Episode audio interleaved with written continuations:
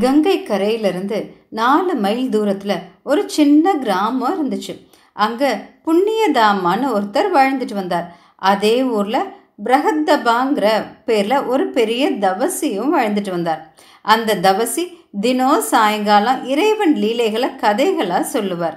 புண்ணியதாமா அவரோட தினசரி வேலைகளை முடிச்சுட்டு அந்த தவசி சொல்கிற கதையை கேட்க கிளம்பிடுவார் அவரோட வாழ்க்கையில் ஒரு நாள் கூட அவர் இறைவன் கதைகளை கேட்க தவறுனதே இல்லை.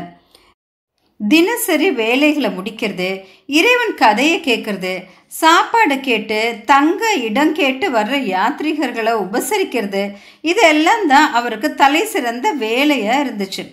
கங்கையிலிருந்து நாலு மைல் தூரத்தில் இருந்தாலும் ஒரு நாள் கூட புண்ணியதாமா கங்கைக்கு போனதில்லை.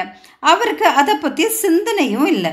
ஒரு தடவை ரொம்ப தூரத்தில் இருந்த ரெண்டு யாத்ரிகர்கள் காசி யாத்திரைக்கு போயிட்டு இருந்தாங்க இரவு நேரம் ஆனதால் வழியில் எங்கேயாவது தங்கிட்டு விடிகாலையில் பயணத்தை தொடரலான்னு நினச்சாங்க.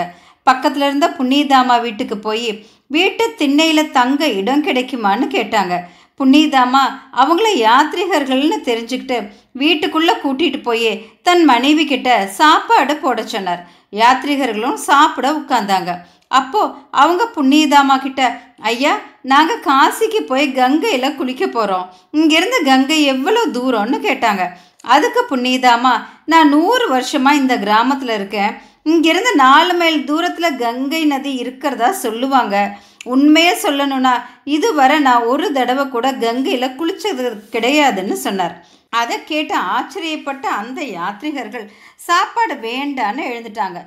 பல ஆயிரம் மைல்கள் தள்ளி இருந்தாலும் கூட கங்கான்னு சொன்னால் பாவங்கள் விலகிரும். இவர் என்னடான்னா பக்கத்துலேயே இருந்துட்டு இதுவரை கங்கையில் குளிச்சதில்லைங்கிறார். இவரை விட பாவி யாரும் இருக்க முடியாது. இவ்வளவு பக்கத்தில் இருந்துட்டு கங்கையில் குளிக்காத ஒருத்தர் வீட்டில் நாம் விருந்தினர்களாக தங்கினதே மகா பாவம்னு நினச்சி வீட்டை விட்டு உடனே போயிட்டாங்க. புண்ணியதாமா மனசு ரொம்ப கஷ்டப்பட்டுச்சு. அந்த ரெண்டு பேரும் கங்கையில் குளிக்காதவர் வீட்டில் தங்கி இருந்த பாவத்தை கங்கையில் குளிச்சு தான் போக்கணும்னு தங்களுக்குள்ளே பேசினபடி கங்கை நதியை நோக்கி வேகமாக நடந்தாங்க. கங்கை நதிக்கரையை அடைஞ்சாங்க. அங்கே அவங்க பார்த்த காட்சி அதிர்ச்சியை தந்தது.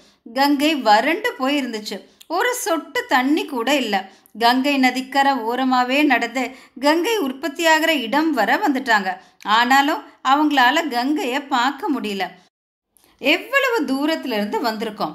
நம்மால கங்கையில குளிக்க முடியாத நிலை ஏற்பட்டுடுச்சே.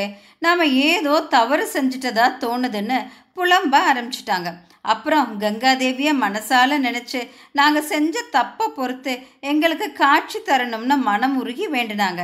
அப்போ அவங்க முன்னாடி காட்சி கொடுத்த கங்காதேவி கங்கையில் குளிக்கிற தகுதியை நீங்கள் இழந்துட்டீங்க. ரொம்ப பாக்கியசாலியும் புண்ணியவானுமான புண்ணியதாமாவை ரெண்டு பேருமா சேர்ந்து அவர் மனசு சங்கடப்பட வச்சுட்டீங்க.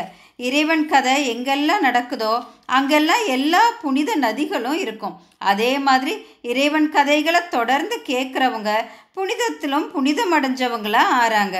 அப்படிப்பட்ட புண்ணியவானோட கால்கள் என் மேலே படாதான பல காலங்களாக நான் காத்திருக்கேன். நீங்கள் அவர் மனசை நோகடிச்சிட்டீங்க. புண்ணியதாமா கிட்ட போய் மன்னிப்பு கேளுங்க. அதுவரை உங்களால் கங்கையில் குளிக்க முடியாதுன்னு சொல்லி மறைஞ்சிட்டாங்க.